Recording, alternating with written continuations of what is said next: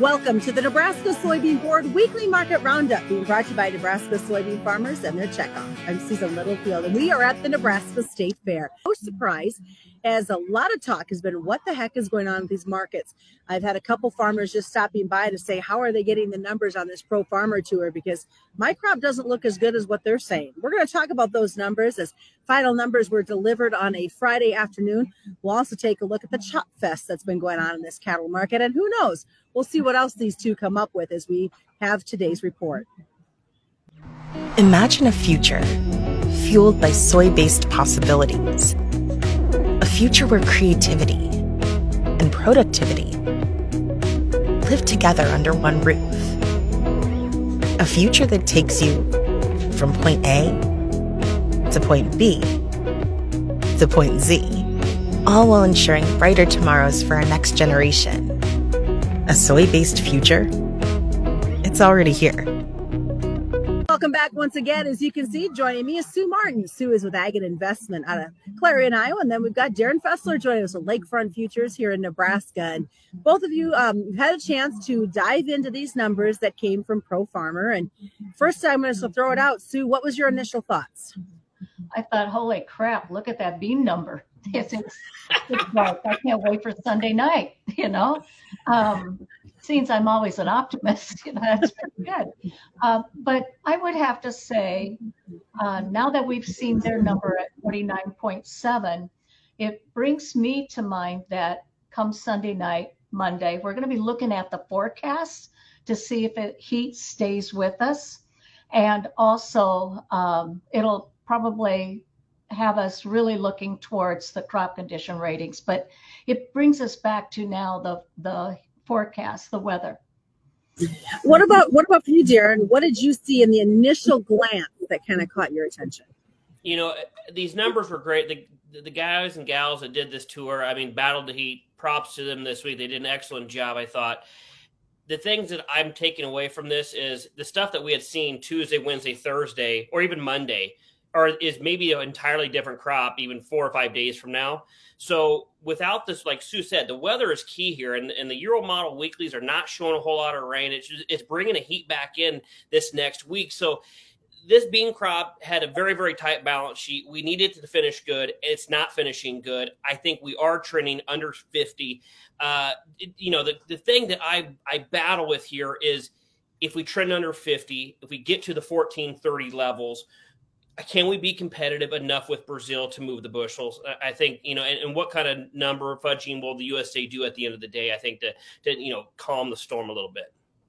All right. Well, so you brought up the fact that um, Sunday night's trade could be interesting. I mean, folks are going to get a couple days to really kind of digest what these numbers have to say. So, kind of, what are your thoughts that we might be dealing with come Sunday?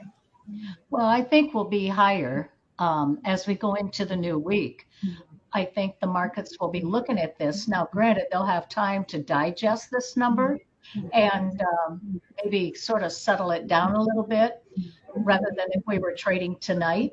But also, one thing I've got to give um, the Pro Farmer Tour this year might have had a little bit of, a, of a, an edge on because trucks are further ahead and uh, especially corn. But uh, the crops are further ahead.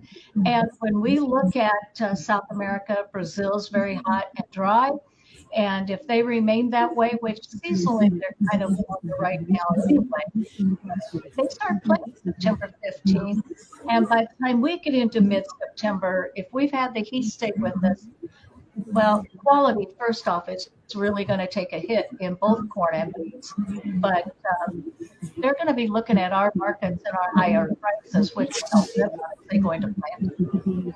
Well, and Darin, I'm sure that the dollar is really going to factor in too to what we see in this as, as we move forward and and we countries like China look at who can who can we buy cheaper crops from.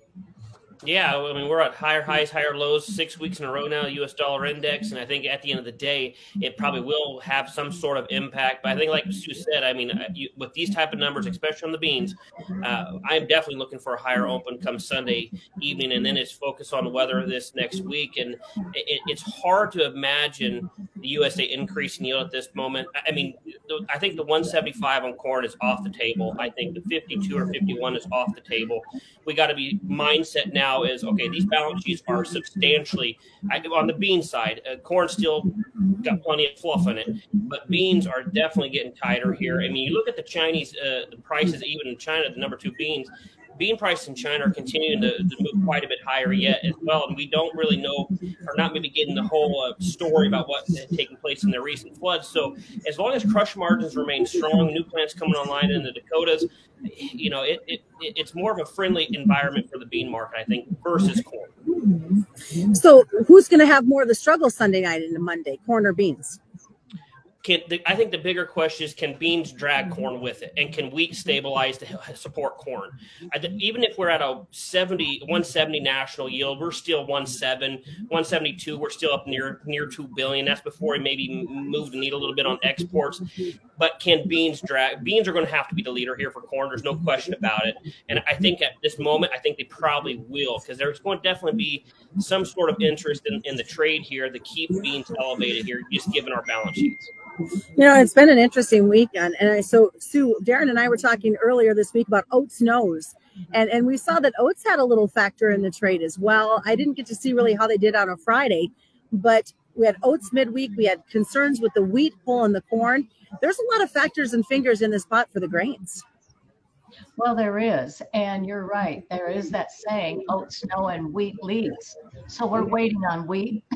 but um, I will say that um, uh, the oat crop is um, very, our supplies are tight. And not only out of the US, Canada, they're having their share of issues with weather. And so global supplies are very, very tight, and coarse grains are tight. So I think that when we look at um, the grain market as a whole, I mm-hmm. think we just have to keep an eye on India.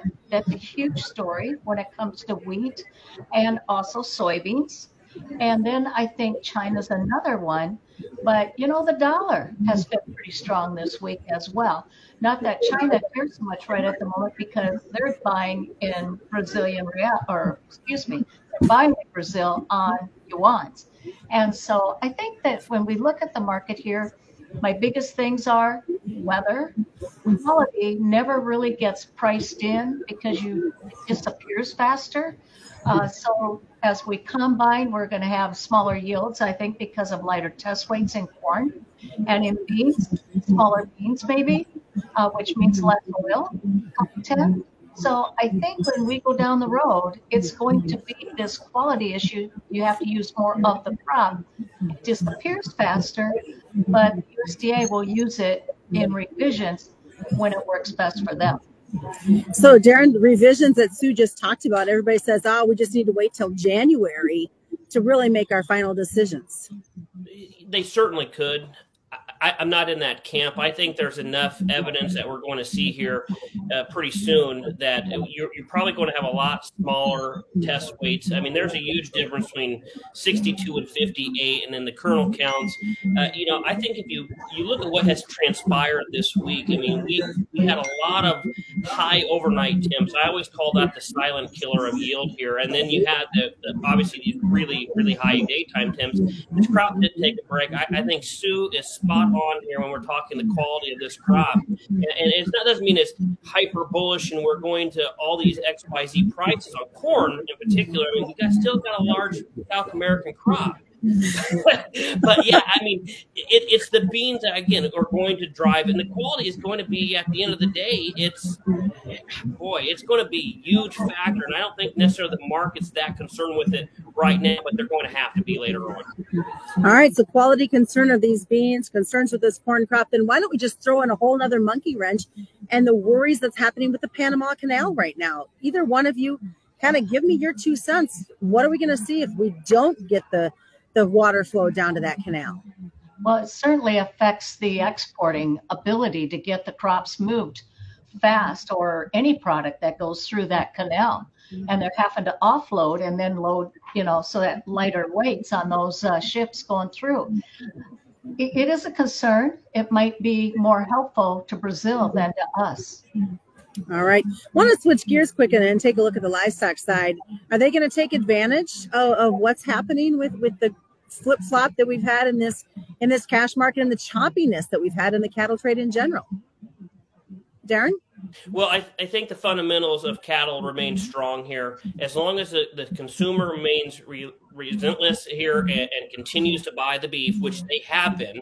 Uh, we're watching obviously the weakness in the job data, which has not happened just yet here. As long as it, the consumer remains strong, consumers willing to buy, and these cash market markets stay strong, it, it, it's hard to say that cattle is going to have this massive turnaround yet here. And, and you got to consider the type of beatdown the cattle has had. There is definitely consumers and customers out there that are saying, "Hey, we've had some cattle loss this week," and, and is always kind of slow to recognize these events. So again, I, am still uh, fundamentally bullish uh, on the cattle market in general.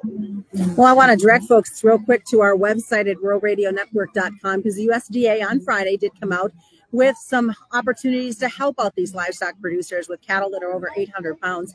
So if they want to know more information on how they can get that, they need to contact their local FSA office. But you're right, Darin, it does take sometimes a long time for the USDA to play catch up. We see that as well in these cattle weights on having to wait two weeks to find out how they're doing.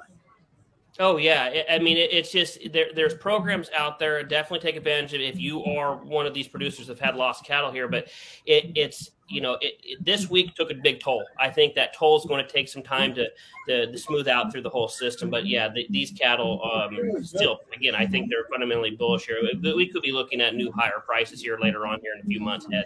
Well, I thank both of you for joining me. Clay Patton just came back to our booth with a dessert that has bacon on it. So I'm going to go try that.